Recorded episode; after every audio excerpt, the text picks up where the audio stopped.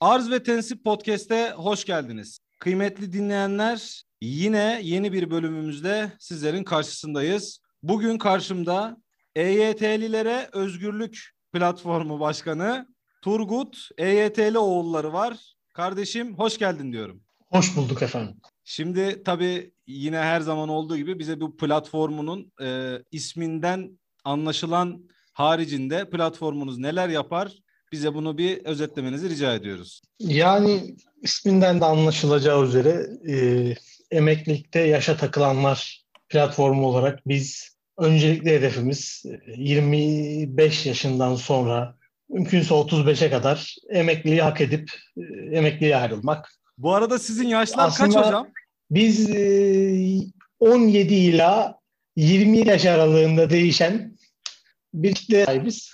E, tabii biz ilk bu platformu kurmak istediğimizde arkadaşlar bize dedi ki yani biz niye çalışıyoruz? Bu fikirle ortaya çıktı. Yani dedi ki neden işe gitmek zorundayız? Dedim ki para kazanmak için.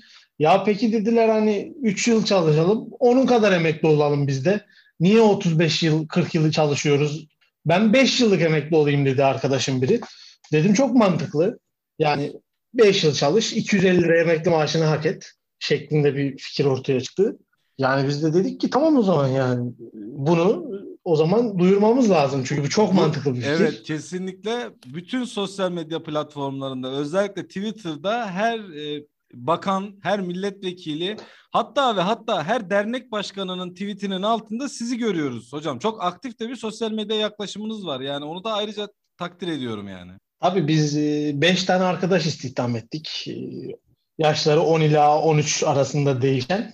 Bu arkadaşlar e, gün içerisinde yaklaşık 3-4 saatlerini işte bakan, belediye memuru, kaymakam, vali, defterdar, özel kalem müdürü, müsteşar yardımcısı, müsteşar, Twitter'ı olan çeşitli devlet kurumları, ha, reis, Twitter'ı olan herhangi bir devleti temsil eden e, hesap gördüğümüz zaman hemen zaten arkadaşlara biz yazdık işte e, hazır şablonlar var onları şakır şakır yapıştırıyorlar. Böyle sesimizi duyurmaya çalışıyoruz. Ciddiye alınıyoruz, dikkate alınıyoruz. Özellikle Çok güzel, çok güzel. Ben tebrik ediyorum yaklaşımınızda. Ama bugün e, sadece tek bir konuğumuz yok. Bugün aynı zamanda konu ve konuğumuz ilk konuğumuz itibariyle bir de sürpriz konuğumuz var. Sosyal Sigortalar Kurumu Başkanı Kel Aliço bizlerle. Kardeşim hoş geldin diyorum. Merhabalar, saygılar. Ee, bu EYT'li arkadaşlarla ilgili senin söylemek istediğin, senin de yorumlarını alalım. Ne dersin? Ben öncelikle şunu söylemek istiyorum. Ee, emeklilikte yaşa takılanlara benim bir önerim var. Abi takılmayın. Yaşa bu kadar da yaşa bu kadar takılmaya gerek yok yani diyorsun öyle mi? yani, takılmaya da bilirsiniz gibi geldi bana. Peki sosyal medyada bu kadar aktif olmaları sizi rahatsız ediyor mu? Mesela sizin kurumun hesaplarına da bayağı saldırgan tavırlar içerisinde oluyorlar. Ee... Ya vatandaş yani vatandaşın taleplerini biz duymak, görmek istiyoruz. Biz de yaş grubu 10-13 değil ama bir takım istihdam ettiğimiz e, personelimiz var. Sözleşmeli. Sözleşmeli olmaz. Ve... Taşeron. Taşeron. taşeron, e, taşer ettiğimiz. Onlar yani EYT'li arkadaşlar. Bize ulaşmıyor onlar yani çoluk çocuğa ulaşıyor tweetleriniz. İsterseniz uğraşmaya da bilirsiniz. Ben ben, ben bir soru sormak istiyorum burada. Buyurun hocam. Ben bir soru sormak istiyorum burada. Buyurun. Bu istihdam ettikleri arkadaşlar kaç yaşında emekli oluyormuş? Ben bunu merak ediyorum şu anda. Ee, genellikle bizde emeklilik 65 yaş olarak belirlenmiştir. Yani. Mezarda emeklilik hocam bunlarınki. Tabii yani şimdi biz ne, ne diyoruz? Türk Türk çalışkandır abi. Çalışarak ölmelidir. Ben burada Türk. bir tık ben burada bir tık bir ırkçılıktan Beyefendi. almadım değil yani var. Türk çalışkandır. Diğer milletler yavaş çalışıyor gibi bir yaklaşım var sanki. Bu arada şey Türkiye'de yani şimdi başımıza bela almayalım tabii de yani insanlar Türk diye biliyorum ben genel olarak. Türkçe konuşan herkes Türk. Beyefendi, beyefendi şimdi bizim bizim çalıştırdığımız arkadaşlara böyle imalı konuştu. 10-13 yaş dedi. Biz 10 yaşında çocuğu 27 yaşında emekli ediyoruz kardeşim. Sizin gibi 65 yaşına kadar çalıştırmıyoruz. Ben bugün 5 tane çocuğu 10, 10 yaşında aldım. 27 yaşında 1000 lira maaşla emekli ediyorum. Ben, tamam mı? ben şahsen bu mesela sosyal, devletten de bu sosyal yaklaşımı istiyoruz biz. ben mesela bir vatandaş olarak ben EYT'li platformunun başkanının sunduğu bu teklifi, bu yaklaşımı çok da makul buldum. Kendisini tebrik ediyorum. Buradan lafı şuraya getireceğim. Neden EYT başkanımızın teklifini e, insanlar ön planında seviyorlar? Neden 65 yaş emekliliği veya Türkiye'de çalışmayı sevmiyorlar? Bence bu bölümde bunu irdeleyelim. Hem e, böyle iki güzel kardeşimi de bir arada bulmuşken. Şimdi arkadaşlar biliyorsunuz YouTube Türkiye mükemmel bir platform. Daha önceki bölümlerimizde de bunu ele aldık. YouTube Türkiye'ye bir tane Gmail hesabı açalım. Sıfır. Hiçbir yere bulaşmamış. Sonra bu hesapla Google Chrome'da oturum açalım ve YouTube'a girelim. YouTube'a girdiğimiz zaman Türkiye IPC ile girdiğimiz için karşımıza YouTube biliyorsunuz bazı öneriler çıkaracak bize. Diyecek ki işte Türkiye'de popüler bazı içerikler var. Sen de Türkiye'de giriyorsun bu şeye YouTube'a. Sana bazı önerilerimiz var diyecek. Ben geçen gün denedim. Karşıma çıkan önerilerden ilk sayfada böyle pat diye 4 sıra sayfanın büyüklüğüne göre.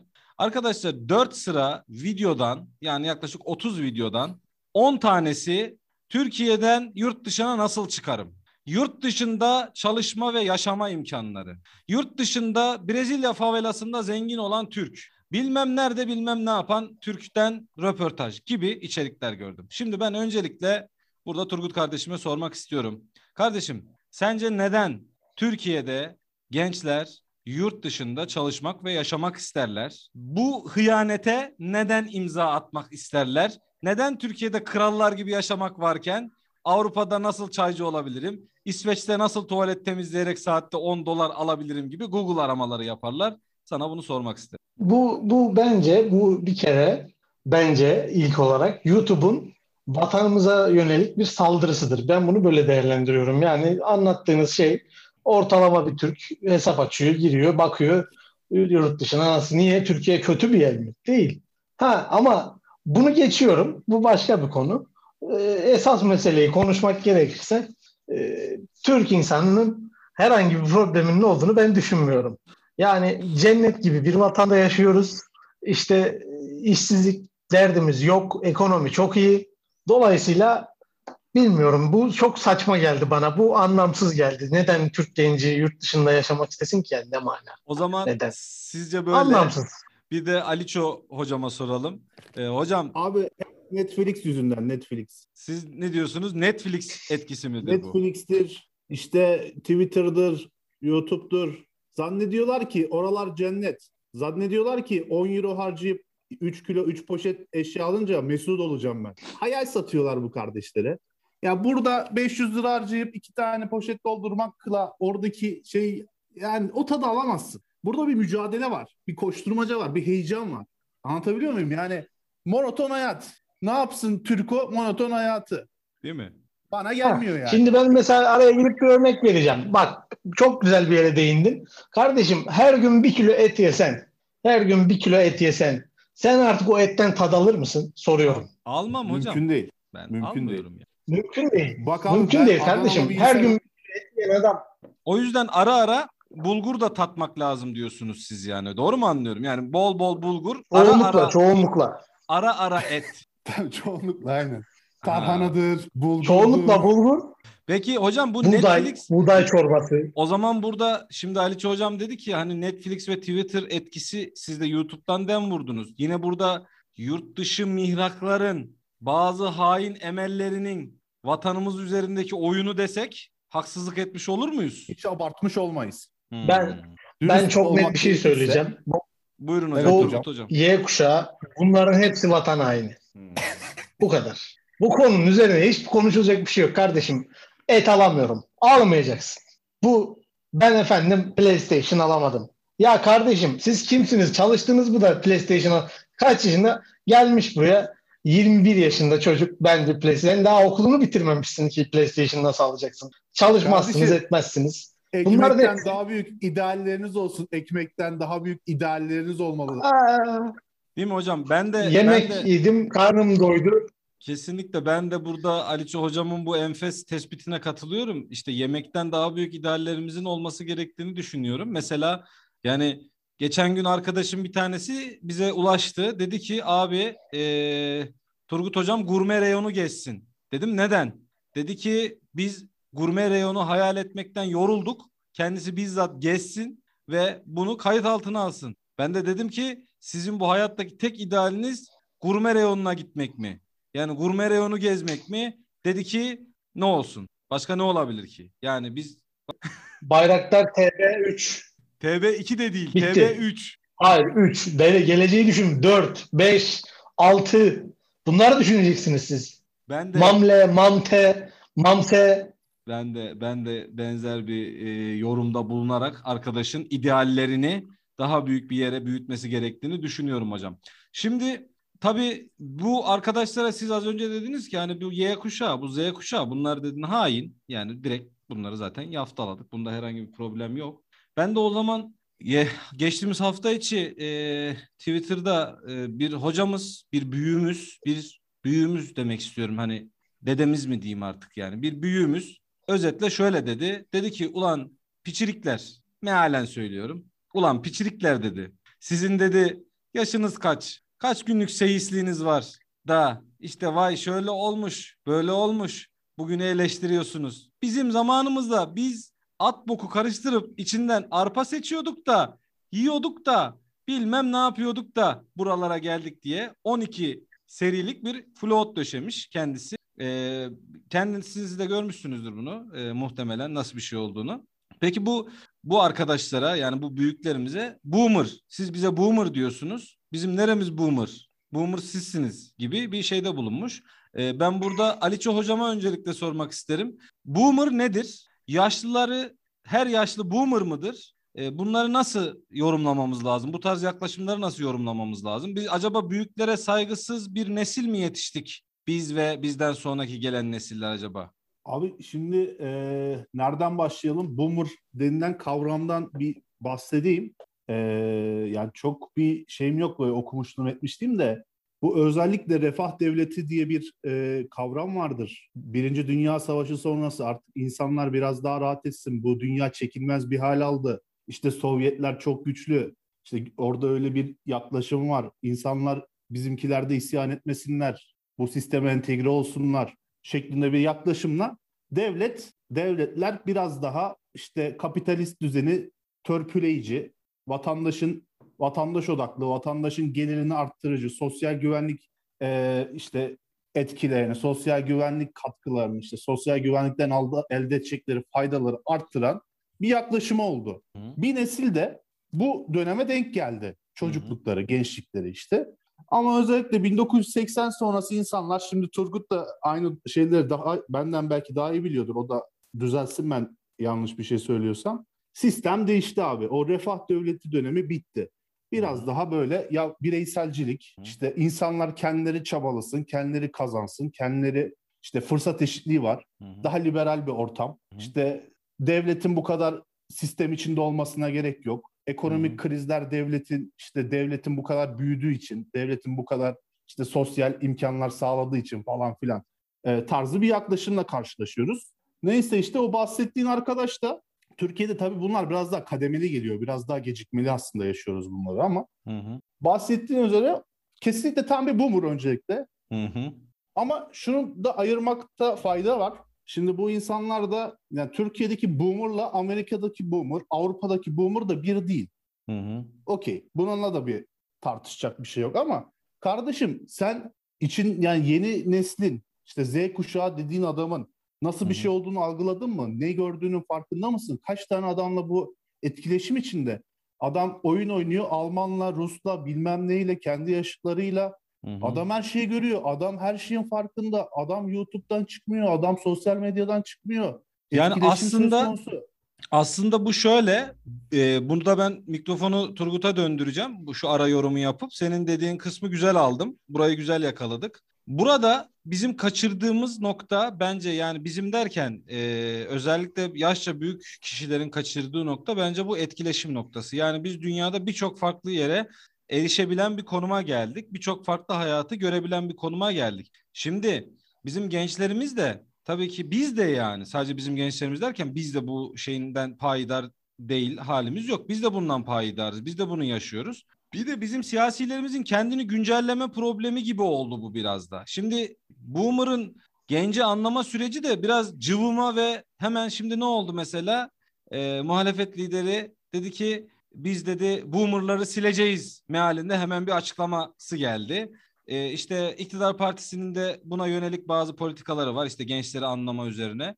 Ben burada Turgut'a sormak istiyorum. Sence bugün hem bürokrasi yönüyle hem devlet yönüyle biz anlaşılabilen bir gençlik var mı? Bu çaba anlaşılmaya yönelik bir çaba mı yoksa yine zevahiri mi kurtarıyoruz? Ya bence Türkiye'de kimse birbirini anlamıyor da.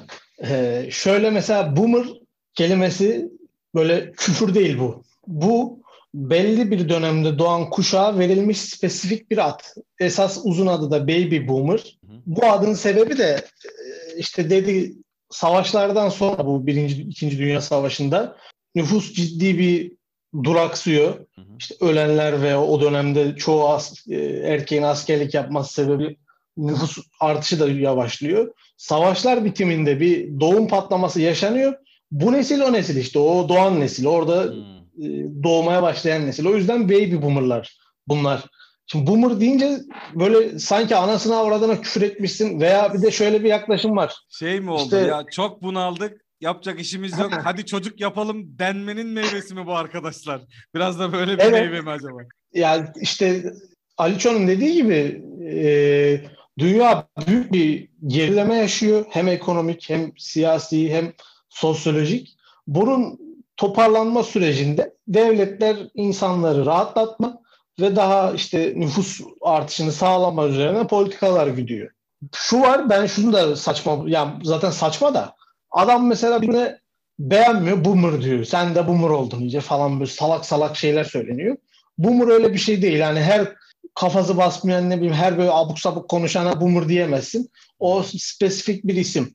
Bunu geçtikten sonra Türkiye'de e, bu meselede gençliği kimse hiçbir şekilde doğru anlamıyor. Hı hı. Ve şey zannediliyor mesela gençlik deyince yekpare bir yapı. Herkes aynı şeyi düşünüyor. Muşta. İşte bu düşüncede şuymuş. Tamamen saf liberal işte ya kardeşim devlet yansın ben rahat edeyim de devlet isterse yıkılsın falan gibi bir genel düşünce var. O yüzden de bu çocuklar diyorlar ki siz işte lanet olsun bıktık sizden falan öyle oldu böyle oldu. Ben böyle olduğunu düşünmüyorum. Türkiye'nin genç nüfusunun e, büyük bir bölümü devletin yıkılmasını, yanmasını, çökmesini istemiyor. Şu var, bu nüfus yani bugün bu yaşanan kuşak çatışmasında bizim de içine dahil olduğumuz bu nesil e, geçmişteki bu ekipten çok daha donanımlı olmasına rağmen birçok alanda. Çünkü gelişen teknolojiye bilgiye erişimin kolaylaşması, işte küresel eğitim şeyi sayesinde, yayılması sayesinde üniversitelerin artık birbirine denk eğitim verebiliyor olması. Ya birçok Türkiye'deki birçok üniversitenin hala Amerika'da şurada burada denklikleri var. İsteyen alabiliyor bunları, elde edebiliyor. Dolayısıyla bu ne demek? Bu eşit standartta eğitim veriliyor demek birbiriyle. Yani bugün Türkiye'de eğitim almış bir doktor İngiltere'de şurada burada doktorluk yapabiliyor belli sınav karşılığında. Yine mühendis mühendisini yapabiliyor belli bir sınav sonrasında.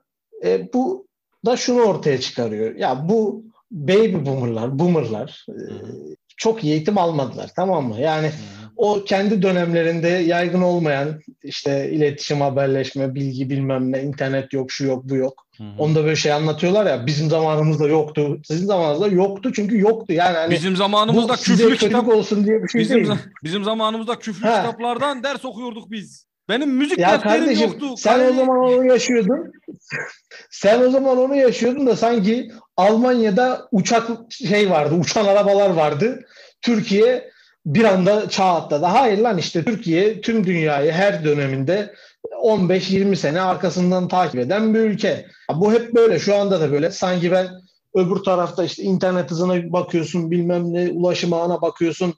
Efendim herhangi bir şekilde kur farkına şuna buna bakıyorsun. Ben 20 sene gerisindeyim bir Amerikalının yaşam standardı olarak. En az 20 sene.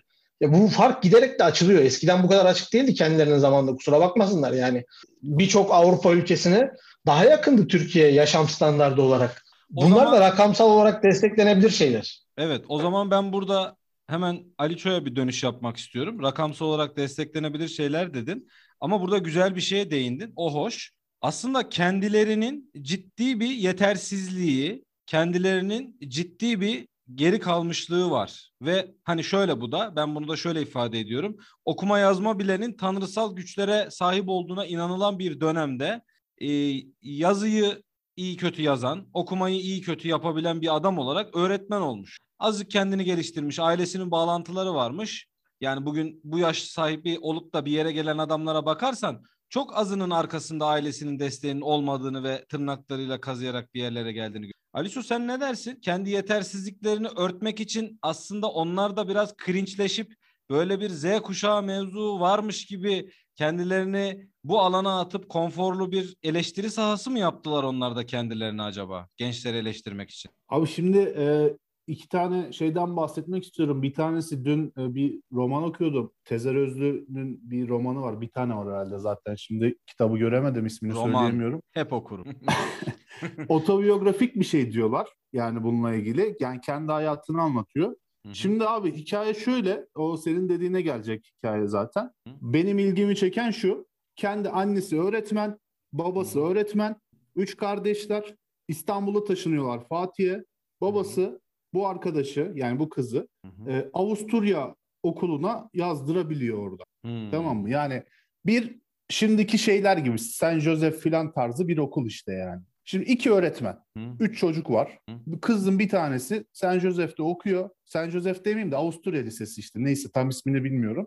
İşte rahibelerden ders alıyor, dil öğreniyor, şey öğreniyor. Liseyi zaten bitirmiyor. Ama sadece bu network bile ona harika bir hayat sunabiliyor. Hı hı. Çok Şimdi- güzel. Bir kere sen yani çok, çok bambaşka bir şey. Bir kere iki öğretmen bu şu şartlarda çocuğunu TED'e gönderemez. Bir. Kesinlikle. İkincisi.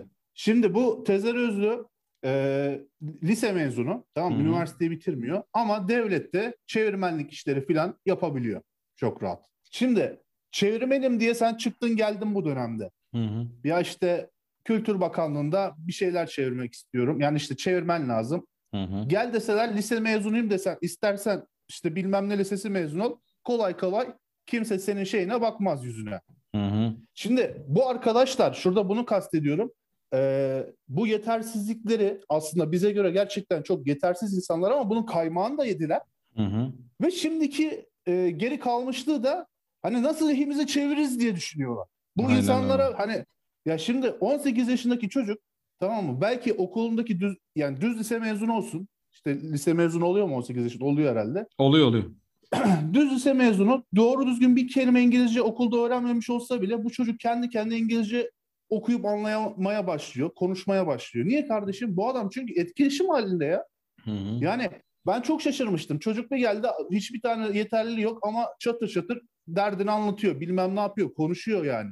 Hı hı. Çekinmiyor. Ben o kadar İngilizce biliyorum. Ben konuşurken ağzımı açtığım zaman hani tir tir titriyorum lan yanlış bir şey çıkacak. Şöyle Bu kadar bu arada ne kadar ne kadar İngilizce biliyorsun? Ona göre hıyanet bizim Turgut'ta bir hıyanet metremiz var. YDS puanına göre hıyanet e, seviyesi belirliyoruz. Ne kadar YDS puan nedir hocam? Turgut burada yorumu sana bırakacağım. 82 buçuk abi benim. Biraz düşük. Turgut Kusura bakmayın. nedir? Düşük dedi de yani e, bilmiyorum ihraç sebebi. Değil mi? Yani bu hıyanet seviyesi. Bugün sabah da ayrıca ben bu arkadaşı elinde donutlarla gördüm. Bence ihanet seviyesi bir ben de hayli. gördüm, ben de gördüm. Evet. Ben de gördüm. Büyük rezalet yani donut yiyor adam ya. Ondan sonra boomerlar bize siz vatan hainisiniz dedi. Siz kardeşim Haksız mıymış adam? bir- Türklükle bir alakanız kalmamış ki senin. Üstü Abi şekerli. öyle işte ben kabaca böyle diyorum yani.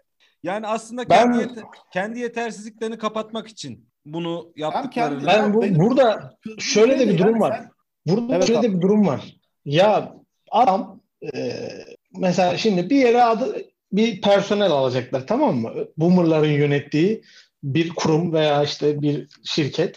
İstiyor ki Boğaziçi'nin en iyi bir bölümünü bitirmiş olsun. İngilizcesi en üst seviyede olsun. Bilmem ne yapsın. O sertifikası, bu yeterliliği, şuyu, buyu bunlar olsun. Ama işte 3700 liraya çalışsın. E, ve 5 senede sesini çıkarmasın. Ama mesela şunu da çöze, şunu da bilmiyorlar. Yeterlilikleri olmadığı için bunlar mesela Türkiye'nin şey dünyanın en kötü İK'ları Türkiye'de. Açık ve net. Çünkü yeterli değiller. Şey yapıyorlar mesela çocuk geliyor. iki tane çocuk değerlendirin. Birisi boğaz içinde bütün o yeterlilikleri sağlasın. Diğeri de işte daha ortalama gelmiş olsun. Ortalama olan daha muhtemel şekilde bu senaryoda zeki diyelim. Arkadaş tutuyor Boğaziçi'liyi alıyor. Ondan sonra Boğaziçi'li saçma sapan bir verimlilik ortaya çıkarınca da ya kardeşim bunlar okumuş da boşa okumuş salak bunlar deyip çıkıyor işin içinden. Asıl salak sensin. Sen daha personel seçmeyi bilmiyorsun tamam mı? Adamın etiketiyle adama değer veriyorsun. Bilmem ne yapıyorsun. Ya birader yani bu işler basit işler. 2-3 tane test yapacaksın. 4 tane mülakata gireceksin. Adamın ne olduğunu anlayacaksın. Ama sen bunu istemiyorsun. Sen 15 dakikada işe aldığın adamın maksimum verimlilikle çalışmasını istiyorsun. Hı hı. Şey gibi katalogdan IKEA kataloğundan masa seçer gibi adam seçiyorsun. Ondan sonra bu sığırmış kardeşim bunlar da ya. Aptalmış hepsi falan. Ya ee, hayır sen aptalsın. O, Şöyle. O mülakatlar boşuna değil yani aslında. Mülakatlar da sen adam ne konuşuyor, ne anlatıyor, işte yeteneği nasıl bu çocuğun. Hani bizdeki mülakatlar başka türlü ge- gerçekleşiyor çünkü. Hı hı. Ama bunun bir sebebi var yani. Hepsini bu Batı medeniyetinden geçtiği için bizlere bu tarz şeyler. Yani bu batılı zihniyetin bize yerleştirdiği neymiş efendim? İşte mülakatta konuşma, EQ yani emotional denen duygusal zeka ölçümleri, işte hitabet, muhatibiyet bu tarz şeylerin hiçbir önemi yok. Ne önemli kardeşim? Hmm, bak söylüyorum yaz. Turgut'la biz bunu daha önce inceledik. Bir, üniversitede hangi parti teşkilatının üyesiydin? Yazdın mı? Hangisinin olması gerektiği o dönemki siyasi iklime göre değişir. Bak unique konuşuyorum. Bu önemli. İki, ikinci konu. Sen buraya gelmeden önce kimlere yukarıdan acaba ben oraya mülakata geliyorum amcacığımın haberi olsun hani bizi tanısın diye arattırdın. Bu çok önemli. Bununla ilgili de bir kere ortaya bir bilgi koyman, bir data koyman lazım. Doğru mu? Doğru. Bunu da attın Tabii canım. Bunu da atacaksın cebe. Bunlar önemli. Siz şimdi tutturmuşsunuz. Vay efendim mülakat sistemimiz şöyle. Mülakat sistemimiz cillop gibi. Hiç kimse kusura bakmayacak. Cillop gibi, cillop gibi de ondan sonra yarın bu sığıra pardon bu mükemmel personele iş veriyorsun. Kardeşim şunu şunu yap diyorsun. Bön bön suratına bakıyor. O zaman da madem öyle çağır kardeşim ona kim referans olduysa o yapsın o işi. Tamam mı? Yani üstünde yazan etikete göre adam alıyorsun. Neresi, neci, kimci olduğuna göre adam alıyorsun. Cemaatine, tarikatına göre adam alıyorsun. Ondan sonra ya bunlar niye böyle iş yapmıyorlar, çalışamıyorlar, çalışamıyorlar, çalışamıyorlar. Benim bütün üniversite arkadaşlarım yani bütün derken hani ben iktisat bitirdim. Bizim sınıfın yüzde 15-20'si Türkiye'de kaldı. İşte 150-200 kişilik bir sınıftı. Yüzde 15-20'si Türkiye'de kaldı. Onlar kalanları da söyleyeyim ben ve sınıfın en gerizekalıları. Yani biz kaldık. Ben de gerizekalı olduğumu düşünüyorum kaldığıma göre. Yok öyle yani. Hocam. Acaba şöyle olmuş olabilir mi? Ee, fakültenin hemen çıkış kapısında elinizde diplomalarla kapıda acaba mason locası standına arkadaşları almış olabilirler mi? Ondan dolayı olabilir mi? Bence senlik bir şey yok. Sen arka başka, kapıdan Benim çıkmışsın. aklıma başka hiçbir şey gelmedi yani. Anca öyle bir şey olsa gerek. Ya işte vatanın vatanını en çok seven burada kaldı ama ne hikmetse o ekibin IQ'lar 90'ı geçmiyor. ya Onlar işte... vatanını en çok seven şu an evde işsiz. Hainler şu an euro ile maaş alıyor. Vay köpekler var. Ya bir de bunlar bunlar işte hepimizin çalışma iş hayatı tecrübesi oldu. Bu ekip şey çok alışmış tamam mı yani bu boomerlar e, bizden büyük şu anda yönetici kademesinde olan o insanlar şeye çok alışmış.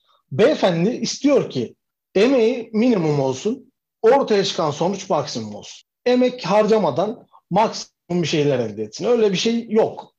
Ama o olsun istiyor. Ne yapıyor? Sana mobbing yapıyor. Kendi açığını sana mobbing yaparak kapatmaya çalışıyor. Ne yapıyor? Sen iyi bir fikir üretirsen onu çalıyor. İşte çıkıyor üst kademeye diyor ki böyle bir fikir var efendim. O çok iyi düşünmüşsünüz Mehmet Bey. Siz mi düşündünüz? Ben düşündüm tabii diyor. Çünkü 20 26 yaşındaki bilmem ne uzmanının bunu düşünme ihtimali yok. Daha aptal o. Ee, ondan sonra böyle böyle kademe kademe ilerleyerek böyle böyle işte daha iyi konumlara gelerek şeyi yayıyorlar. Bu IQ'suzluğu, bu beyinsizliği, bu yönetilememeyi yayıyorlar. Şimdi Turgut, ben sanki... kamudaki yansımasını söyleyeyim mi sana onun? Evet. Bizde de şey olur. E, bir yeni bir şeyle gidersen de ya sen onu da yap, diğerini de yap. Yani eski yöntemi de devam ettir, yenisini de yap ama sen ha. Yani bir iş kolaylaşsın diye gidersin, bir şey söylersin. Eski yöntemi de devam edelim ama biz ne olur ne olmaz. Çünkü diğer başka bir yönetici ister mi ister bunu. Bir de şöyle Ayıp bir şey sonra çıkaramazsak. Bir de şöyle bir şey var. Ta bildiğim kadarıyla söyleyeyim ben tabii bunu ne kadar şeydir. Teyide muhtaç bilgi diyelim. Bir de şöyle bir şey var. Sen mesela bir fikirle gidiyorsun. Özelde veyahut da devlette neyse işte efendim şöyle şu konuda burayı bu şekilde daha efektif kullanabiliriz. Böyle değerlendirdik. Birkaç tane de deneme yaptık. Biz bundan böyle bir sonuç aldık. Böyle bir netice var elimizde dediğin zaman adam şöyle diyor. Böyle yani diyor ki bu adam ya diyor bu nasıl olur da e, bu veriyi elde edebilir, bu fikri nasıl düşünebilir diyor. Şöyle bir şey diyor sonra sana, hayır yapma. İşte diyorsun ki neden yapmayayım? Bilmediğin dengeler var. Yani nedir bu bilmediğim dengeler? Çünkü biz o işi öyle yaparken o işle ilgili olarak bir alım yapıyoruz. O alımda da söz verdiğimiz bazı büyüklerimiz var.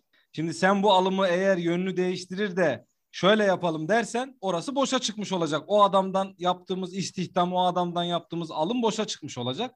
Dolayısıyla senin bilmediğin dengelerden kastettikleri şey aslında usulsüzlük. Yani böyle de bir durum var yani. Mesela bunların bunların bunların en net ayrımını da şöyle yaparsın. Şimdi yeni bir memur olarak veya yeni bir çalışan olarak bir yere işe başladın. Bu iki müdür tipi var tamam mı? Ben ikisiyle de çalıştım. Birincisi şu. Birincisini tarif edeyim. Böyle sportmen, e, gününün 2-3 saatini mutlaka spora ayıran, kaslı e, ve şey bir adam böyle mert bir adam. Müdür Mesela değilim yönetici, ama ya, tarif ettin sanki. Yani müdür değilim ama tarif et. O acayip iş, uyuyorum şu an. İş hayatında e, bu adam şey yaptı bizim için. Şunu yapıyordu.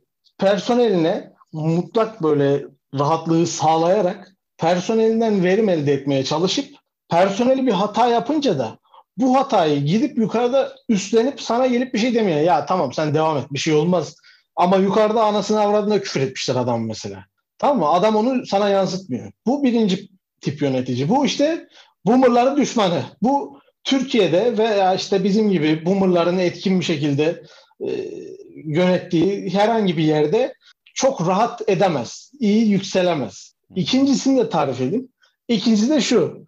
Girer, birlikte girersiniz e, verilir işte iş konulur masaya proje. Yönetici der ki bu ne lan böyle? Bilmem ne olmuş bunun burası sıkıntı var burada. Müdür hemen sana döner. Aa bunu niye böyle yaptınız bilmem ne bey. Bak yöneticinin yanında. Hadi bakalım. Oradan sonra sen zaten dün girmişsin işe. Nasıl çıkacaksın o işin içinden? Yönetici de şey yapar böyle sana bir pis pis bakar. Neyse bunu düzeltin der. Çıkarsınız birlikte. Sonra dersin ya müdürüm ben bunu sana böyle arz ettim. Sen bunu işte böyle yapın falan dedin. Ya işte dostum kusura bakma falan filan. İşte bu da ikinci tip. Bu boomer işte. Bu Türkiye'de böyle çıkar. Öbürü böyle çıkar. İkisinin çizelgelerini yapsak böyle giderler. Evet demek ki devlette yükselmenin formülü neymiş? Devlette yükselmenin formülü altın fikrini al kardeşim. İyi ise direkt yukarıya sun. Yukarıya sunduğunda olumluysa Zaten hemen şimdi şema çiziyoruz. Var ya hani işte o karelerin içerisine alıyorlar. Akış şeması çiziyorlar. Türkiye'de bürokraside veya devlette veya özel sektörde yükselmenin şartları. Kendinin kendinden daha zeki o. Bak bu adam maestro. Haberin yok. Şimdi maestro nedir kardeşim? Çok şeyi yönetebilen bir adamdır. Kendisinin çok zeki olmasına gerek yok. Zekileri yönetmesi önemli. Mesela Fatih Terim çok iyi forvet mi? Değil. Ama çok iyi forvetleri yönetebiliyor mu? yönetebiliyor. Tamam Fatih Terim belki çok iyi bir örnek olmayabilir ama teknik direktör olarak. Şimdi Falcao rezalet. Bence çok çok cuk oturdu. Girmeyeceğim. Yani Turgut katılmayacak bana ama. Girmeyeceğim. Şimdi gerçekten girmeyeceğim o konuya. İki tane Galatasaraylı var burada. Bu, bu podcast'in bu kadar olmasını istemiyorum. Oraya girmeyeceğim şimdi. Konsel detat değil burası kardeşim. Bu adama haddini bildirin. şimdi şimdi o zaman Türkiye'de yükselmenin formülünü de verdi Turgut. E, alt, kendinden daha zeki adamları işe al Onların fikirlerini al, yukarıya yansıt. Olumlu dönüt gelirse üstüne al. Olumsuz dönüt gelirse sen de hemen altına dön. Bu ne rezalet, bu ne kepazelik. Şerefsiz herifler düzgün çalışın de. Ama Ama şöyle bir detay var orada şu önemli. Mesela her yönetici her yönetici çalışanlarından zeki olmak zorunda değil. Birçoğu da değildir zaten. Ama şunu yapacaksın. Şimdi sen adamın fikrini çaldın. İşte yukarıya karşı da onu sattın. Bu adam sorun çıkaracak. Çünkü belli bir zekası var. Diyecek ki ya ne oluyor ayıp değil mi? Hani bize niye böyle yapılıyor? İşte o zaman mobbing yapman lazım. Tamam mı? Yükselmenin yükselmenin esas unsuru budur. Hmm. O adama mobbing yapacaksın. Canından bezecek. Uf Lan- diyecek lanet olsun. Sen mobbing dedin ya. Bak tadı damağıma geldi. Bak hmm, nasıl geldi biliyor musun? Yanıksı. Karamelize mobbing tadı. Abi, muasır medeniyetler seviyesidir bu. Yani- Hmm, Yaşayan bilir tadını. Mobbing çalışanın mazotudur. hmm. Hocam Yani sizin özellikle Avrupa ülkelerinde mobbing dediğin kavram çok önemlidir yani. Mesela Evet. hocam siz Çok Ali önemli. hocam Avrupa görmüş bir insana benziyorsunuz anladığım kadarıyla. Avrupa'da mobbing nedir? Ee, kurumsallaşmış mıdır gerçekten? Ee, Avrupa mobbinginin tadı nasıl mesela? Biz bilmiyoruz. Euro bazında olduğu için.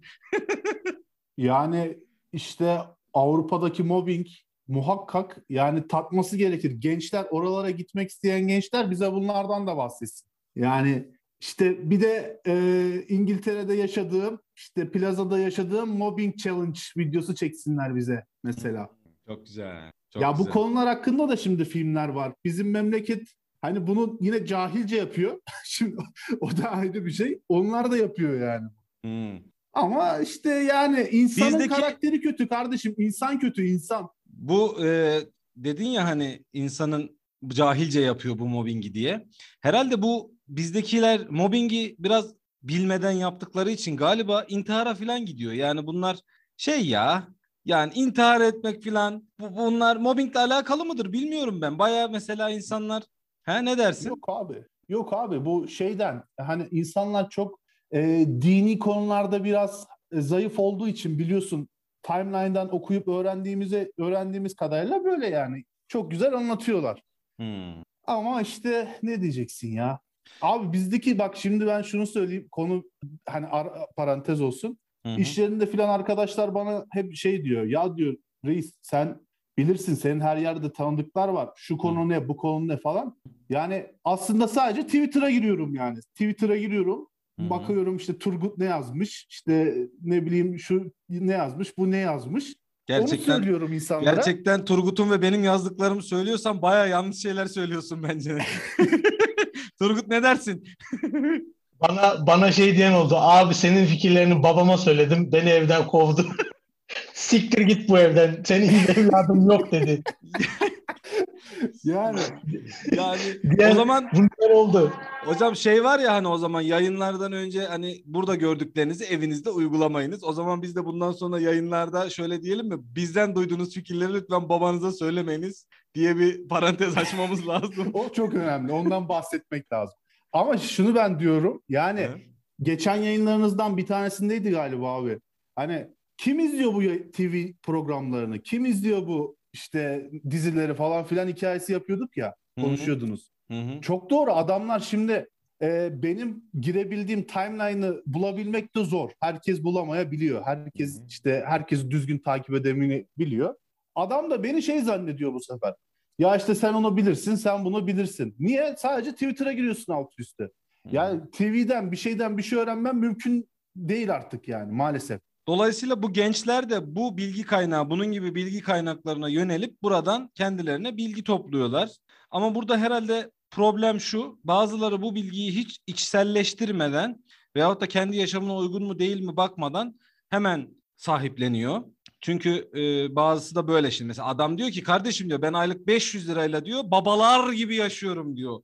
At gibi yiyorum, it gibi geziyorum, babalar gibi de yaşıyorum diyor. Şimdi adam diyor ki Lan demek ki ben asgari ücretle bir yerde işe girsem demek ki ben de at gibi yiyip it gibi gezip babalar gibi yaşayabileceğim diyor.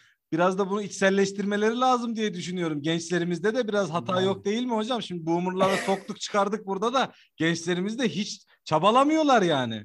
Tabii canım. İş var abi. Çalışmak isteyen iş çok. Geçen bir tane arkadaş bakmış işte tweet atmış. İstanbul'da 2000 liranın üzerinde kira bulamadım ben diyor. Sadece etilerde falan var diyor. Aynı arkadaş şeydeki işte şu ekmekten yüksek idealleriniz olsun diyen arkadaş. Ben gerçekten Yani 2000 liranın altında kira var. Ekmekten büyük ideal. Bunları sen kendine rehber edin. Dünyanın en rahat insanı olarak yaşarsın büyük ihtimal. Ee, Z kuşağı kardeş. o, o Yani- zaman o zaman buna şey diyebilir miyiz? Yoldaki işaretler imza Turgut, imza Aliço, imza kontra. Biz de kendi Ya ya ya siktirsin gitsin yarrağımı yaşarsın ya lütfen ya. Kusura bakma. şu ana kadar explicit content değildi. Şu andan itibaren explicit content hocam.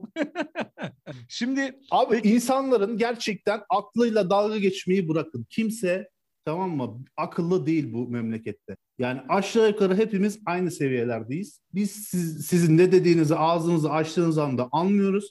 Hele gençler zehir gibiler. Onlar da size tur bindirir.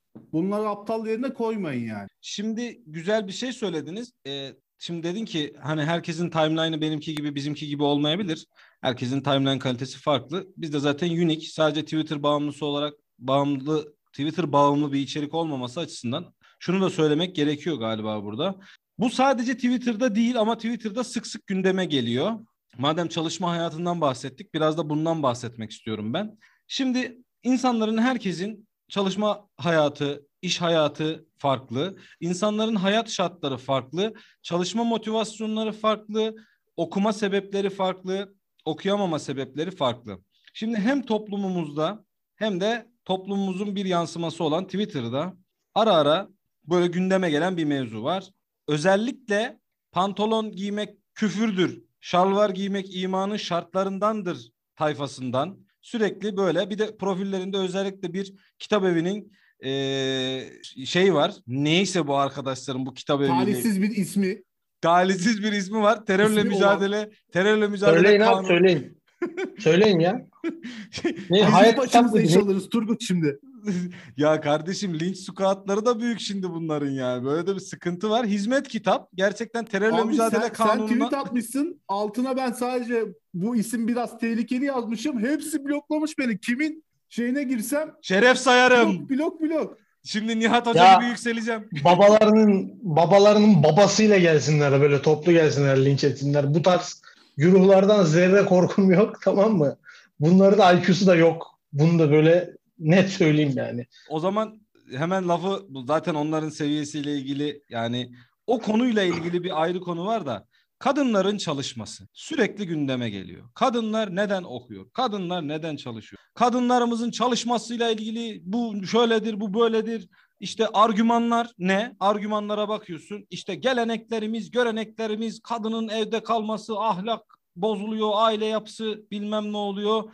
Yani ilim alimlerin elinden cehlin eline düştükçe cehalet haline gelirmiş meselesi gibi. Aslında argümanın dayandığı nokta belki ilk başa baktığın zaman çok mantıklı bir argüman olabilir. Değerlendirilmesi gereken bir fikir olabilir ama bugün gelinen noktada sığ bir tartışmaya dönüşüyor. Turgut Hocam bu konuda ne dersin? Yani İslam geleneklik yani böyle lütfen mainstream konuşalım rica ediyorum.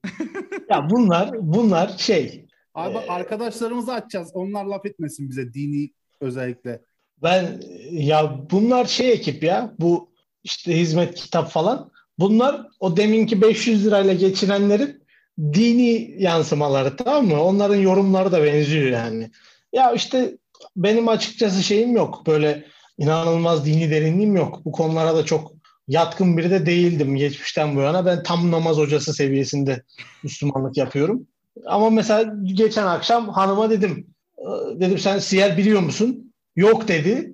Bir içim rahatladı. Çünkü böyle bir yorum var. Bir dedi ki kardeşim şey demiş. Sen demiş önce siyer öğren sonra kocanı boşa ondan sonra git çalış demiş. Tövbe estağfurullah Biri de- ya. Şimdi demek ki siyer bilmek sıkıntılı bir şey ki yani. Bu karı bize tekmeyi vuracak. Benim malum ben çalışmıyorum. Şu anda işsizim. Benim hanımım çalışıyor. Şimdi yani demek ki siyer bilseydi Sen şu anda büyük ihtimalle an bir çanta çamaşırla kartonda, kartonda yatıyordum ben şimdi yani. Çünkü siyer bize beni boşayıp böyle devam edecek çalışma hayatına. Yani şimdi ben burada aslında şuna da dikkat çekmek lazım. Herkesin şartlarının aynı olduğunu düşünüyor herhalde bu arkadaşlar. Yani herkes herhalde base'de çok iyi babalara sahip, çok iyi ailelere sahip, çok iyi gelir seviyelerine sahip. Sanki herkes böyle lay lay lom okuyarak çalışma hayatına girmiş gibi bir şey var. Ben burada tek düze bir bakış olmaması gerektiğini düşünüyorum. Ali Hocam siz ne dersiniz? Abi çok güzel ifade ettin. Şimdi asıl mesele burada ya bir de sürekli ciddi konuşan ben oldum. Kardeşim ters köşe yapıyoruz ya devam etsene. Şimdi şöyle ben e, ben de benim de eşi çalışan bir insanım. E, kendim de çalışıyorum ama Turgut'tan farklı olarak. Belki kapının önüne konmam bir süre Yani alabilir. eşim siyer biliyor olsa bile ben kapının önüne kolay kolay konmam. Belki belki yani. Abi şimdi şöyle e, ekonomik şartlardan haberi olmadığı için bu insanların tamam mı? Bir büyük şehirde yaşamayıp bir kira ödemedikleri için farkında değiller herhalde. Yani sen bir kira öde bakalım, bir fatura öde, bir elektrik faturası öde, bir işte kış vakti gaz faturası öde. İşte ondan sonra tek maaşla yapmaya çalış bunları. Ondan sonra göreyim seni. Yani baban sana ev vermemiş olsun. Anan işte ne bileyim araba sağlamamış olsun sana. Ondan sonra konuşalım bunları yani. Bir de şöyle bir şey Şimdi var. bak ben dini boyutunu falan hiç tartışmıyorum. Eğer orada öyle bir şey varsa benim bilgim yok. Ee, ona bir lafım yok benim. Ama içinde yaşadığımız dönemde mevcut reel ücretlerle nasıl geçineceğiz kardeşim? Bana bunu anlat. Şimdi reel ücret ciheti de var. Reel ücret ciheti de var. Reel ücret cihetinin haricinde bir de şöyle bir durum var. Şimdi bunu da değerlendirmek lazım. Hani sadece maddiyatçı bakıyor gibi bir şey olmaması gerekiyor. Şimdi ben o arkadaşlara bir soru yönelteceğim. Eşi var. Eşiyle hastaneye gidiyor. Gitti hastaneye. Jinekoloji randevusu alacak. Soruyorum ben bu arkadaşlara. Erkek doktordan mı alıyorsun? Kadın doktordan mı alıyorsun? Ki fıkhen erkek doktorda cevaz olmasına rağmen ben kadın doktoru tercih edeceklerini düşünüyorum. O zaman burada şöyle bir durum söz konusu. Biz burada tabii ki bir fetva vermiyoruz. Böyle bir fetva verme gibi bir makamımız da yok. Ancak sosyal olarak düşün. Ne dersin Turgut Hocam? Bu yaklaşım doğru mu? Yani hem Ben- böyle bir bu hipo, hipokrasi yok mu şimdi burada yani? Ben hemen buna bir örnek vereyim canlı yaşanmış ama örnek şey tadında. Sol elimle senin faizini hesaplıyorum amca tadında bir örnek. Fakat yaşanmış yani birebir tanıklık ettiğimiz. Benim annem de hemşire malum. Ee, onun tanıklık ettiği bir hadise. Adam geliyor bayağı böyle sakallı takkeli bir amca. Ee, işte hanımı doğum yapacak. E işte ben hanımın kadın doktora muayene olmasını istiyorum. Tamam işte ama doğuma da girecek bütün personel kadın olsun. Hmm. Annem ne diyor ki? Tür- Türkiye Böyle bir şey- bunlar sağlandı artık. Sağlık sistemimiz harika. Hmm. Annem de diyor ki mevcut hastanede böyle bir şey yok. Hani ameliyat ekibi, işte yoğun bakım ekibi, şu ekibi, bu ekibi karışık. Buna senin hanımını e, doğuma soksunlar diye özellikle sadece kadınlardan oluşan bir ekip sokamayız. Böyle bir şey yok maalesef diyor. İstersen git özelde veya başka bir yerde, olan bir yerde yaptır ama burada böyle bir şey yok. Nasıl olmaz kardeşim bilmem ne siz burada ne yapıyorsunuz falan filan yükseliyor. O yükselince annem de yükseliyor. Bu şey tadındaki cevabı veriyor. Sol elimle senin e, faizini hesaplıyorum amca tadındaki cevabı veriyor. Diyor ki sen çocukların var mı? Var iki, üç tane, iki tane kızı var. Bir tane oğlu var. Ne okuyor bunlar? Ne kaça gidiyor? İşte kaça gitmiyor onlar okumuyor. Ben medreseye yolladım. Medrese eğitimi alacaklar. Ben işte bu çocukları kafir orospu edemem. Kızımı ben okula gönderirsem orospu olur falan diyor. Amca harikaymış. Ha amca bambaşka. Ee, annem de diyor ki sen diyor, çocuğunu okutmazsan diyor biz diyor burada diyor işte tamamı kadından oluşan personeli nasıl olacak bu diyor. İşte böyle saçma sapan diyalog. Ya ama e, nihayetinde mesele bu. Yani şimdi sen ona karşı çık, buna karşı çık. E İşte bu şunla tezat. Ee, Müslümanlar sosyal hayatta, kamusal alanda daha fazla görünür olsunlar Müslüman kimlikleriyle. Tamam. Burada okeysin. Buna destek veriyorsun. Ama Müslüman kadınlar şunu şunu olmasın. Müslüman erkekler bunu bunu olmasın. Müslüman dediğin şu işi yapmaz. Müslüman dediğin bunu yapmaz. Müslüman dediğin oraya gitmez. Lan tamam ben o zaman işte Kemalistlerin dediği noktadayız o zaman. Tamam ben çıkayım bütün kamusal alandan. Madem öyle. Adam da bunu diyordu. Siktir git sen yapma bu işi sakallı diyordu. İşte başörtülü yapmasın bu işi diyordu. O zaman oraya geliyoruz. Onu da kabul etmiyorsun. Bunu da kabul etmiyorsun. Sana neyi beğendireceğiz ya? Ee, burada şöyle bir şey söz konusu anladığım kadarıyla. Burada güzel bir ikiyüzlülüğe e, şey yaptın hocam. e, yer verdin. Ağzına sağlık. Ben de şöyle düşünüyorum şahsım adına. E, buradaki ikilemi çözmenin şöyle bir yolu var aslında.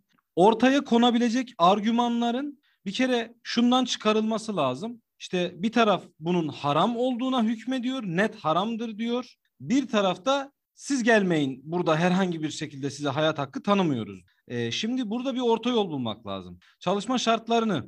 Şimdi mesela neden İngiltere'de mesela Avrupa'yı burada her noktada eleştiriyoruz ama e, İngiltere'de geçen gün bir e, hanımefendi şöyle bir tweet atmıştı. Çok hoşuma gitti. Ben diyor kendimi bir Müslüman olarak en rahat hissettiğim ülkelerden bir tanesi bak İslam ülkeleri de dahil bu yoruma İngiltere'dir diyor ve bu insan çalışarak bunu yapıyor. Bu hayata dahil ol. Demek ki bir orta yol bulunabiliyor.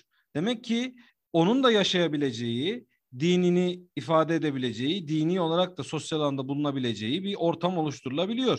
E, bu noktada böyle çabalar olamaz mı? Ali Hocam ne dersin? Yani orta yolu bulmaya çalışsak daha mantıklı olmaz mı? Bu argümanları biraz daha böyle Hanefi, şehirli ele almaya çalışsak daha doğru olmaz mı yani? Abi yani şöyle ilk ben Londra tecrübenden bir örnek vereyim. Ee, Bak soruyu da kime soruyorum? Londra tecrübesi olana soruyorum. Yani şimdi şöyle abi bu bizim kafamız öyle bir yerleşmiş ki bu Tower Bridge var bilirsiniz köprü işte Londra'da. Benim YDS'm düşük gelir. Turgut biliyordur o daha şey Köprü bir adet köprü böyle. Neyse onun sağ tarafı abi şey yeşillik alan. Şimdi arkadaşlarla bunlar da yabancı arkadaşlar Müslüman çocuklar. İşte geziyorduk. Dediler ki namazı kılalım. Yeşillik alanda şuraya dururuz. Dedim böyle ayılık mı olur lan dedim. İnsanların içinde namaz mı kılacağız biz? Adamlar bir şaşırdı ki biliyorlar benim çok dindar namaza niyaza dikkat eden bir insan olduğumu. Oğlum dedi ne olacak? Harbiden o gün ben orada o işte cemaatle o namazı kıldık biz arkadaşlarla. Ondan sonra ben bir baktım lan bu adamlar ne yapıyor diye dönüp bakan bir tane adam olmadı bize. Umrunda değil adamın. Ama ben hani Atatürk Havalimanı'na in şeyde ilk attığın yerde seccadeyi at mesela indiğin yerde yargılanırsın hemen. Ertesi gün Sözcü gazetesinde Kardeşim, başlıksın. Aynen ekşi sözlükte adın çıkar. Twitter'da adın çıkar. Kim bu hayvan? Yani, şey kardeşim işte bize şey yapmayın. İşte ibadetin gizli olanı makbuldür. Şudur budur. Yani bizi toplumsal alandan, kamusal alandan itmeyin kardeşim siz özellik öncelikle. Ya gerek yok yani böyle bir çabaya. Beni buna koşullanmışsın. Ben bunu yabancı ülkede yetmişim kafamda. Ya Diğer taraf... taraftan ha, ya burada çok marjinal bunlar. Ya burada burada burada demin ilk konuştuğumuz mevzudan kaynaklı bu tamam mı? Ya bize sekülerliği de bilmem dindarlığı da bu boomerlar öğretmeye çalıştığı için ya bu adamların her şeyi dandik tamam mı? Bunlar hiçbir şeyden tam haberdar değiller işte. Mesele o benim benim açımdan. İşte dindarlık anlatacak. Kardeşim doğru düz okumuyor tamam mı? Doğru yani doğru düz okumuyordan kastım şu. Arapça Kur'an'ı sürekli hatmeden ekip, ekip haricinde bu işlere ya bunun acaba şeyi neymiş işte şunu okuyayım bunu okuyayım geçmişten kaynakları karıştırayım adam gibi şu konuda ne söylenmiş bu konuda ne söylenmiş falan filan bunu karıştıran yok. İşte okumak Kur'an okuyor musun? Okuyorum. Nasıl okuyorsun? Arapçasını sesli bir şekilde e, çok da anlamayarak tekrarlıyorum. Öbür tarafta seküler de sekülerizm hakkında sekülerizm neyse artık işte veya laiklik olarak ele alalım. Laiklik nedir? İşte neden böyle bir kavram ortaya çıkmış? Bu tartışma nereden doğmuş? Bizde niye böyle bir refleks gösteriyoruz? Biz niye bunlara bu kadar karşıyız? Orada da o yok. O da bir iki tane slogan duymuş işte. Oradan devam ediyor. Böyle sığ saçma sapan tartışma. Ya genel bir kalitesizlik abi. Bir de heh, bizim heh. gibi böyle az buçuk okumuş biraz daha farklı düşünen adama da yani hem sağ hem sol ideolojisiz olarak bu sefer de siz de çok biliyorsunuz. Ya çok not bilmiyoruz. Biz biraz farklı düşünüyoruz. Biraz da anlamaya çalışıyorum. Karşımdaki adamı da daha biraz daha ne diyor bu adam diye bakıyorum diye. Niye hain olayım ki ben? Niye şey olayım ki ben? Ya da yani seninle sürekli aynı şekilde mi hareket etmek zorundayım ben? Bir bütün olarak hareket etmek zorunda mıyız biz? Asker miyiz biz? Ya er miyim ben? Ya İngiltere bugün Türkiye'den bir ateist gitsin o da çok rahat eder. Burada mesele o çünkü. Yani oraya giden adamın kimliğine bakmıyor. Batı'nın bilmem Batı materyalist. Kesen materyalist olsan keşke. Çünkü Batı şöyle bakıyor. Bu yararlı mı, zararlı mı, sığır mı, işte akıllı mı? Batı'nın meseleye bakış oranı olayı bu kadar basit aslında. Sen nasıl bakıyorsun? Bu şunlardan mıdır, bunlardan mıdır? Hala kabilecilik sanki 1200 yılında yaşıyoruz. Hocam valla öyle güzel bir şey söyledin ki şimdi Turgut sen. Ee, keza Aliço'nun anlattıkları da aynı şekilde hoş. Birbirini kovalayan ve tamamlayan şeyler oldu. Burada aslında herhalde bizim başaramadığımız şey benim hep dikkat çektiğim noktalardan bir tanesi bu. Modernleşmesini tamamlayamamış bir Türk toplumu. Modernleşmekten kastım da şu. Sekülerleşmek, dinde yenilik yapmak şu bu değil. Biz bu hayata sanki bu din uymuyormuş gibi davrandık şehirlere geldiğimiz ve dini derhal terk edilmesi gereken bir şeymiş gibi yaptı bizim büyüklerimiz. Doğru mu? Bu yapanlar oldu yani bunu Ya da ya da ya da ya da ben dindar dindar kalacağım. Bu hayatı terk etmem lazım. ya da bu hayatı terk etmem lazım deyip geldiği yere geri döndü ve bu bizi inanılmaz derecede bizi derken hepimizi aslında geriye ket vurdu. Dolayısıyla burada bence ara formül bulmaya çalışmak, bu ara formül üretmeye çalışmak ve bununla ilgili düşünceleri ortaya çıkarmak lazım ve biraz da e, arkadaşların hoşuna gider, gitmez, kabullenirler, kabullenmezler. Tabii ki o onları bağlayacak olan bir şey ama Amerika'yı yeniden keşfetmeye gerek yok. İşte bahsettiğiniz gibi Avrupa'nın uyguladığı bir formül var ve bu formül ortaya konmuş bir formül. Bizim burada zaten bakın bugün güncel siyasi tartışmalarda da yaşadığımız şey bu hizipleşme ve bu kamplaşma değil mi? Abi ben pis miyim abi tartışması. Sadece böyle ifade edelim. Olmaz abi olmaz. Abi ben kızım için dünyayı yakmışım abi. Abi ben dedim kızı için yapıyor dedim. Şimdi Turgut hocam bu bir bu bu bir klan savaşını bu bir kabile savaşını andırmıyor mu sana şimdi? Ya abi bizim her işimiz ya abi diye gelince kendimi kötü ya bizim her işimiz klan savaşı ya. Ya bizim klan savaşı olmayan bir tane işimiz var mı Allah aşkınıza? Soruyorum. Yani bir yerde bir tartışma var. Bakıyorsun amına koyayım tartışmanın özü yok. Neyi tartışıyor bu iki taraf? Yok öyle bir şey. Sen kötüsün ben iyiyim. Tartışmanın özü bu. Yani Peki ben pis miyim abi? işte ben pis miyim abi pis dedi bana. O böyle kö- kötü dedi. Tuh sana. Tartışmaya bak. Ulan siz mafyasınız. Biriniz devletsiniz. Dünyanın en nazik insanları ha. Yani ben böyle bir şey görmedim. Tuh sana lanet olsun kaka. İş yerinde falan hiç böyle konuşmuyoruz yani. Yapacağın işi sikeyim falan diyor bana genelde. Eğer Sanki ben konuşan- şey Abi bana pis dedi. Sanki konuşanlar şey Asrın Tok'la Besim Tibuk tartışıyor zannedersin. Ya abi Asrın, Asrın Top'la Besim Tubuk tartışsa 3. dakikada Besim Tubuk'la birbirlerine girerler. Besim Tubuk der ki sikerim senin olduğun adamı nasıl adamsın falan der. Asrın Topuk'un da sesi değişir. O da normal sesine döner. Küfür etmeye başlar. Yani normali budur bunun tamam mı yani? Abi, abi bana pis dedi. Ulan Demeyecekler mi pisin kızı? Yani, Allah, vallahi tek derdin olsun ya. yani bence demezler ya. Yani çocuğa gidip de senin baban pismiş demezler sanki. Kutu Başka kutu bir şey konuşulur. Iıı, pisin kızı geldi. Devam edelim şu tarafa dönelim bile. Minecraft falan konuşur herhalde bu çocuklar. Bana öyle geliyor yani. Bu sana. Kötü adam. Neyse oğlum bacaklarımızın diz altını beyzbol sopalarıyla Buraları- kırdırmayalım Buraları abi biraz yaygınlaştı. Buraları kesersin. Podcast yayılırsa bunu da sil. Kesmeyeceğim. Ezmeyeceğim diyor ya Rayedik. Senin ismin şeyin ortada reis. Biz biraz daha kaçarız gibi geldi bana ama bilemiyorum. Ben sana bir şey diyeyim mi? Beni aldıkları anda hepinizi öterim. Cep Ya, numaralarınızı, GSM numaralarınızı veririm. Ya sevmediğin bunlar- adamları falan da ekle bari. Bu işler öyle oluyor ya. Kesin- Evet. Öyle yapacağım zaten. Turgut'un Turgut'un çok ilginç flash bellekleri varmış. Bakalım kimler bu işin içinde tuvalet kağıdı gibi rulo edecekler ve kimin neresine gidecek bir bakalım bakalım bu işleri abi özü itibariyle Evet, Ee, evet. Türkiye'mizin en büyük sorunu hakikaten bu kabilecilik anlayışı. Bu da gelişememek. İşte ben geliştim diyenin de gelişememesi. Hı. Bizim kuşak, bu kuşak çatışması da buradan çıkıyor. Bizim kuşak gelişti.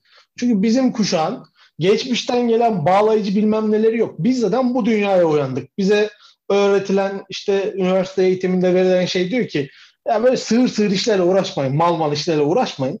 Yolunuza bakın, işinize bakın. İşte Allah'a inanacaksanız inanın, inanmayacaksanız ne yapıyorsanız yapın. Ama sizin bu dünya itibariyle, dünyada var olurken yapmanız gereken belli başlı şeyler var. İşte iktisatın giriş cümlesi bu. Kardeşim sınırlı dünya kaynaklarını sınırsız insan ihtiyacına en verimli şekilde paylaştırmaya çalış diyor. Ya zaten dünyanın meselesi bu. Adam geliyor öbür taraftan diyor ki işte senin hedefin ne kardeşim karnını doyurmak mı? Biz mamle roketi yapacağız. Sen hala ne anlatıyorsun ya yavşak. Mamle roketini de yap da ben aç kalınca olmuyor. Tamam mı? Ben aç kalarak mamle roketi yapamam. Hangi dünyadayız ya? Acaba şey de demişler midir ya e, piramitler yapılırken işte hani adam ya kardeşim biz Nil Nehri'nin kıyısında açlıktan insanlar ölüyor. Ulan yavşak burada Nemesis'e biz piramit yapıyoruz. Dünyanın en büyük piramidi. Amua kodum. onu onu Firavun'un şeylerine atmışlardır abi. Anubis diyenin varlıklar var ya böyle hayvanımsı. Onlara yedirmişlerdir. Abi bak o zaman bile o ilkel toplumda bile böyle konuşan adam yoktur büyük ihtimalle. Onu da söyleyeyim yani. Doğru. Or- orada bile şeydir ya Firavun'a şey diyorlardır. E şimdi bir buğday muğday bir şey yemeyecek miyiz biz bu kadar taşı taşıdık ama. Firavun da diyordur ki lan şunlara ver yani yiyecek bir şeyler de adamlar taşıyabilsin falan diyordur muhtemelen yani. Hani o denge kurulmuştur o dünyanın şartlarında. Burada ya işte aç kalırsan kal. Yani biz Libya'yı yeneceğiz filan. İnşallah abi biz ondan da mutlu oluruz yani. Ya oluruz oluruz da mesele şu biz burada hiç şuna karşı değiliz. Libya'yı birlikte yenelim. Ne bileyim Amerika ile kapışacaksak birlikte kapışalım. Mesele zaten o. Dünyayla bizim bir mücadele içerisine girmemiz gerekiyor. Nasıl gerekiyor? E işte ben G20 ülkesiyim. 18. 19. sıradayım. İlk ona girmek istiyorum. Ne yapacağım? Önümdeki 10 tane ülkeyi ekarte edeceğim belli alanlarda. Bunları belli alanlarda yakalayıp geçeceğim. Benim meselem bu. Mücadele dediğim budur. Ben bunu istiyorum zaten. Ama sen istiyorsun ki işte ortada bir mücadele olduğuna ben inanayım ve burada verimlilik, verimsizlik hiçbirini sorgulamadan sen bana git bunu vur de vurayım. İşte ben o gün Samaslıyım kardeşim. Yani bu nasıl bir insana muamele? Anlamıyorum ki. Ben çalışmazsam, ben mutlu olmazsam, ben verimliliğimi arttıramazsam, ben katkı yapmazsam bu kim yapacak? 10 kişi falan mı çalışacak? Bütün ülke onları mı bekleyeceğiz? İşte bilmem ne figürü X kişi şunu yaptı helal olsun. Tamam. 10 tane daha çıksın o adamdan o zaman. Bayraktar TB2. Öbür taraftan 10 tane daha firma çıksın abi bu, bu işleri yapan yani. Hı hı. Yok. Abi Türkiye'de dönen paranın karşılığı bu değil. Çok büyük para var burada. Çok büyük paralar kazanılıyor, ediliyor. Yani Baykar çok büyük iş yapmadı. Bunu tartışamayız. Tamam büyük iş. Ama neden bizim Baykar tarzı iş çıkartan elemanlarımız yok. Şeylerin yani eleman derken yani bu tarz girişimcimiz yok. E iş zaten başta şeyde kitleniyor. Turgut'un anlattığı daha işe alırken başlıyor sıkıntı. Yani adam beni daha istihdam ederken ya bu çocuk işte çift diploması var, dili var, bilmem nesi var. Ya biz buna azıcık para verelim. Ne bileyim azıcık bu adam parayla ilgili sorunu kalmasın kafasında. Yani oradan başlıyor. He, aynı zamanda aynı adamlar vizyonsuz adamlar. Şimdi sen Baykar dediğin adam ne abi? Adam Robert Koleji mezunu. Yurt dışında okumuş etmiş, doktora yapmış, yüksek lisans yapmış. Yani zaten o adam çıkartabilir. Aslında yani okuma işlerinin e, okuma işlerinin burada şey e, çok kıymetsiz olduğunu biliyoruz yani kıymet verilmediğini. Ama o kadar mamle diye bilmem ne diye konuştunuz. Bunları yapan adamların bir dönün bakın nasıl olduklarına. Ve hani burada az buçuk çaba gösteren, kendini geliştirmeye çalışan herkesi de vatan haini olarak nitelendirmeyin artık yani. Hani eğer çözüm istiyorlarsa da al sana bir tane çözümün bir ayağı yani. Ee, ya şimdi şöyle bir şey de var. Güzel bir şey söylediğinizi düşünüyorum burada ben. Ee, diğer bizi dinleyenler tabii bu konuda ne düşünürler bilmiyorum ama yine toptancı bir bakış açısı. Ya işte her itirazı doğrudan bir muhalif sesmiş gibi değerlendirmenin de yanlışlığını biz her zaman söylüyoruz. Ben tabii arkadaşlara her zaman söylüyorum. Bir kere Turgut'un geçen yayınlarda da söyledi. Terakki'nin menbaı bir kere zaten bu eleştiri kapısının hiç kapanmıyor olması. Çünkü bu kapı ne kadar açık kalırsa ilerleme bu kadar o nispette büyüyor. Yani ilerleme o nispette gelişiyor. Ve bu bizim bir türlü kopamadığımız bu klasik tartışmalar da aslında hani hep bununla ilgili. Ya şimdi bunu konuşmanın zamanı mıydı? Ya her laf her yerde konuşulmaz. Şimdi ben de o zaman şunu soruyorum. 20 senedir, 40 senedir ne konuşuldu, ne soruldu da Türkiye hani deniyor ya don lastiği gibidir çekersin aynı yere gelir. Madem öyle bunun zamanı ne zamandı? Niye biz yine başladığımız yere döndük? O zaman ben burada soruyorum Turgut. Ne zaman tartışmalıyız? Bu sorular ne zaman ortaya çıkmalı? Bunun bir zamanlaması var mı? Mesela şu an sence temiz bir siyaset, temiz bir toplum ve bütün bunlardan azade olmuş bir anlayış inşa etmenin zamanı değil midir? Talep edilmemeli midir sence bu? Ya Allah aşkına abi bunun zamanı olur mu ya? Bu tür Türkiye özelinde değil ha. Bütün dünya özelinde işte İsrail'e bakıyorsun 6 gün savaşı olmuş. O bitmiş başka savaş olmuş. Libya'da iç savaş çıkmış. Suriye karışmış. Tamam İsrail olduğunu düşün. Ürdün'de bilmem ne çıkıyor. Sen Mısır'la Mısır'da darbe oluyor falan filan. Sürekli o da bir şeyle uğraşıyor. Veya işte Türkiye özelinde 74'te barış harekatı yapıyorsun, savaşıyorsun. 80'de darbe oluyor. Bilmem 90'da işte 28 Şubat yaşanıyor. O bitmiyor. Ardından bilmem ne oluyor. 15 Temmuz'da darbe oluyor. Abi süre bit bunlar bitmez. Yani bunun bir de zamanlaması şudur budur bu hani her şeyi bitirdik ama her şeyi bitirince eleştirecek bir şey kalmaz zaten. Bu mantığını anlamıyorum ki ben bunu. Şimdi yeri değil. Şimdi yeri işte. Çünkü bu kadar problemin içinde daha verimli daha mantıklı şekilde ilerlememiz lazım. Artık verimsizliğe yerin olmadığı bir dünyadayız. Tam zamanı. Yani bu problemleri aşamıyorsun çünkü sen zaten. Mesele o. Türkiye'nin en büyük özelliği işte tüm dünyada patlak veren problemleri bünyesine alıp onu kronik problem haline dönüştürmesidir. Yani Gladio çıktı yok oldu. Türkiye'de pro- kronik problem oldu. İşte e, ya Marksist-Leninist örgüt kalmadı dünyada. Marksist-Leninist bir yapılanma kalmadı. Bizde hala var. MLKP hala eylem yapıyor. İşte DHKPC var. PKK var. Hı. Kardeşim işte böyle bir ülke olma diyorum ben de işte. istiyorum ki benim ülkem böyle olmasın. Her sorunu bünyesine alıp bunları kronik sorunlar haline getirip sonra 200 sene bununla mücadele edip beceremeyip yıkılan Osmanlı gibi bilmem ne gibi bir ülke olmasın. Bunu becersin, üstesinden gelsin, meseleyi bitirsin ve önüne baksın. Çünkü G8'i yakalasın. Gitsin dünya lideri olsun. Hani bunlar lafla olmuyor. Dünyaya nizam veriyoruz. Amerika'ya şöyle sokacağız. İsrail'i mahvedeceğiz. İşte bu ülkenin ordusu yok mu kardeşim İsrail'e insin. Ya bunlar böyle söyleyince olan şeyler değil veya işte bana mobbing yapınca bunu elde edemeyeceksin sen. Hmm. İşte bilmem ne parasını yanlış yere harcadığında bunun geri dönüşü olmayacak sana. Ve bunların zamanı yok. Bunların zamanı şimdi. Her daim şimdi. Yani bugün Kurtuluş Savaşı çıksa yani gider cephede savaşırız ama bunu da bir şekilde konuşuruz. Çünkü orada da devlet kurmaya çalışıyorsun. Savaştan çıkmaya çalışıyorsun.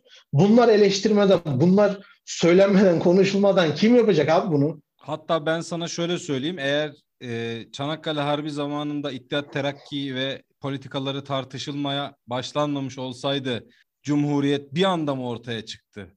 Yeni Cumhuriyet fikri bir anda mı ortaya çıktı? Bunlar ta 1910'larda, 11'lerde buna bu adamlar e, manastırda, askeri idadilerde, şurada burada bu işleri konuşmaya ve değerlendirmeye başladılar.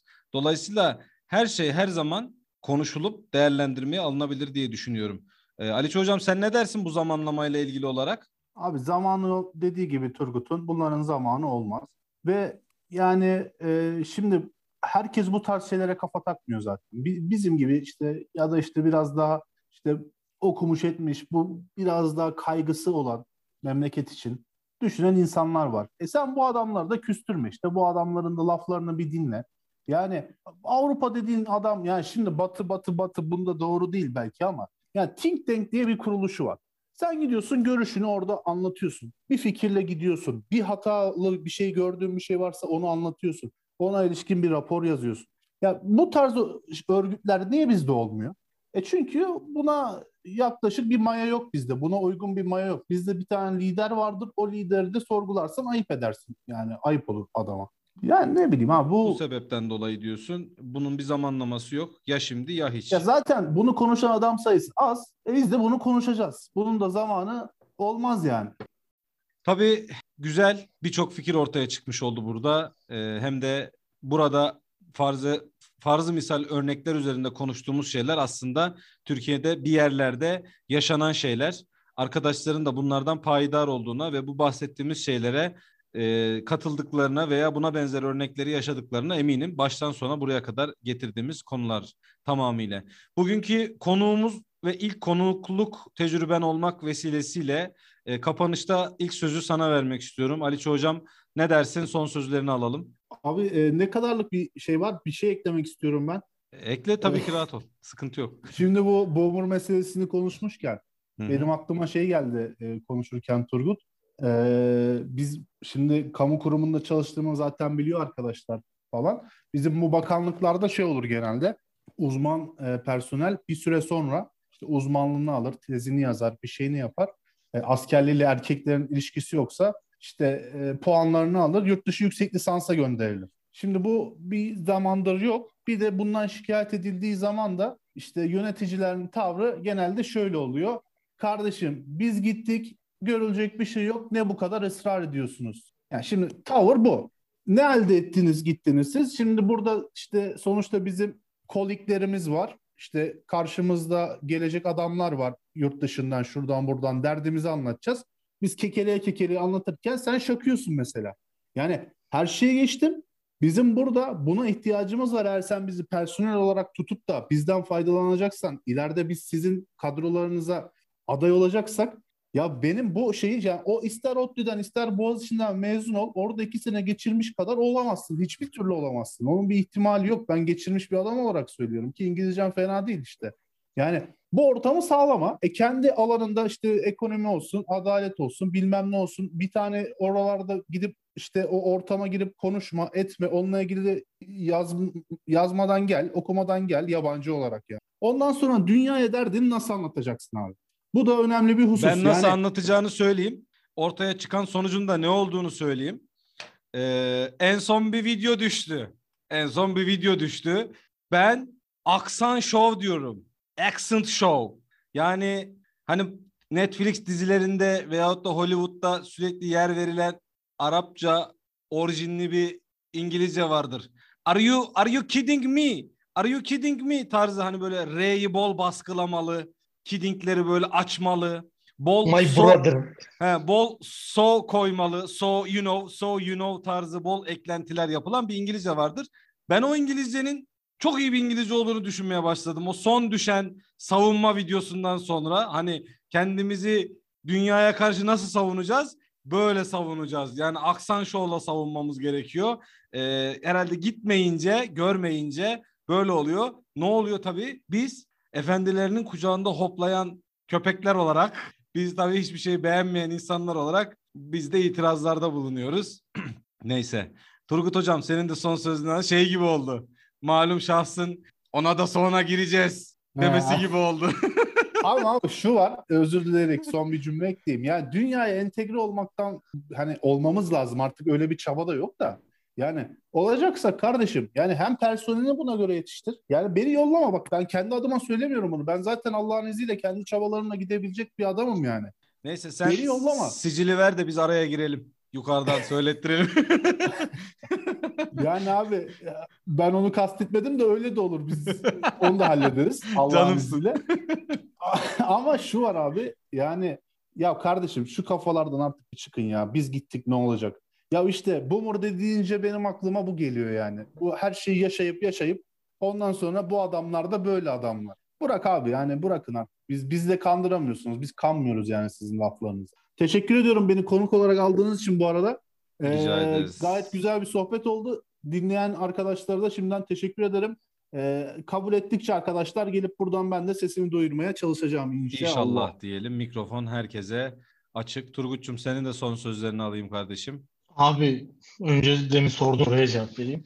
Ee, ya o arkadaşın videosunda aslında bir problem yok. Hiçbir Türk veya herhangi bir native olmayan insan İngilizceyi böyle aksanlı maksanlı konuşmak zorunda değil. İstediğin gibi konuş. Ama bu şudur.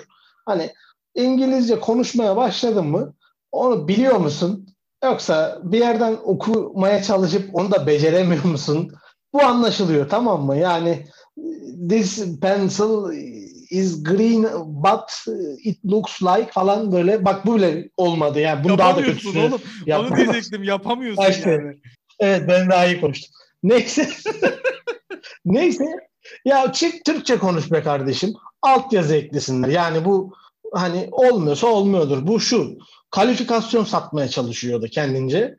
Ee, olmayınca da sakil duruyor. O videoyu öyle değerlendiriyorum. Kimsenin yoksa İngilizce bilmesi bilmemesi mesele değil. Ha şu var. Oraya da İngilizce bilen adam oturtun. yani O da 2 kere 2 4. En azından YDS'si haricinde- 82,5 olsun. Ya yok YDS falan bak bunları da saçma. Oturt mülakata de ki what is your favorite color falan de yani hani iki üç kelime what is your name de where are you from de bunları bir sor da nasıl cevaplar alacağım bir bak yani hani what do you do in your free time falan de yani saçma sapan şeyler sor. O da desin ki I do sports. Neyse.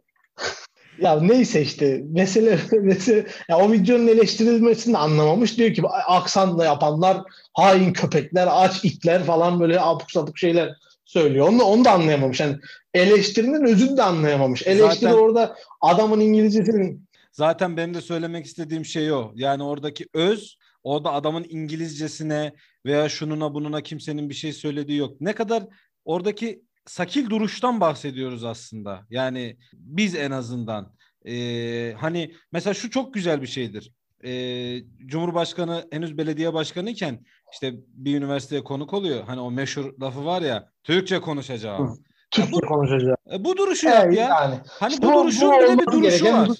Bu- budur. Evet. Ha, bu duruşun Evet evet ya kardeşim yani. İngilizce bilmiyorum ben.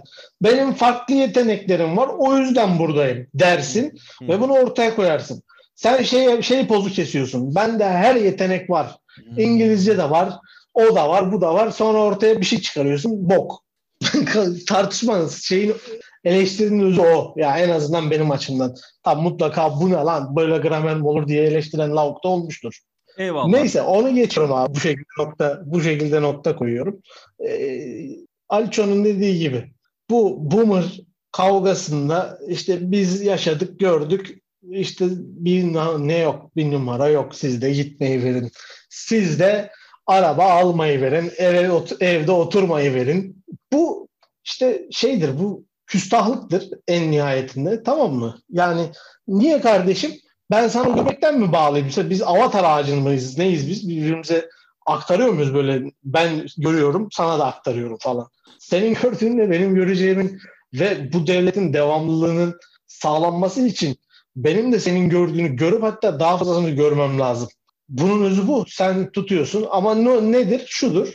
Adam şunu biliyor. Yani bunlar diyor daha iyi eğitim almış. Yabancı dillerini falan burada Türkiye'de halletmişler daha henüz. Ee, bir de oralara gidip biraz daha bir şeyler görürlerse ben bu koltukta hayatta oturamam. Ben yarın başkan yardımcısı, daire başkanı, genel müdür yardımcısı, genel müdür olamam. Bu gelir beni geçer, yakalar. Bir noktada ben artık köşeye çekilirim. Benim lafımı dinlemez. Çünkü bizde nihai amaç laf dinletmektir. Ortaya bir verik yatmak, ortada bir iyi iş yaratmak değildir. Sen idarecinin lafını dinle, sıç batır hiçbir sıkıntı yok. Ama idarecinin lafını dinleme çok iyi iş çıkar. Azarı yersin. Helal olsun çok güzel yapmışsın. Aferin iyi ki işte teamülleri aşmışsın falan demez kimse. Burası böyle bir yer. Bunun bence özü bu. Ahlaksızlıktan ileri geliyor. Yani genel ahlaksız, ahlaksızlık hali var ya o konuştuğumuz. Oradan ileri geliyor. Eyvallah çok teşekkür ediyorum. Buraya kadar e, eşlik ettiniz. Güzel fikirlerinizi bizlerle paylaştınız. Ben de istifade ettim. Güzel bir sohbet oldu. E, buraya kadar konuştuğumuz ve görüştüğümüz şeyleri arkadaşların yüksek nazarlarına arz ederiz.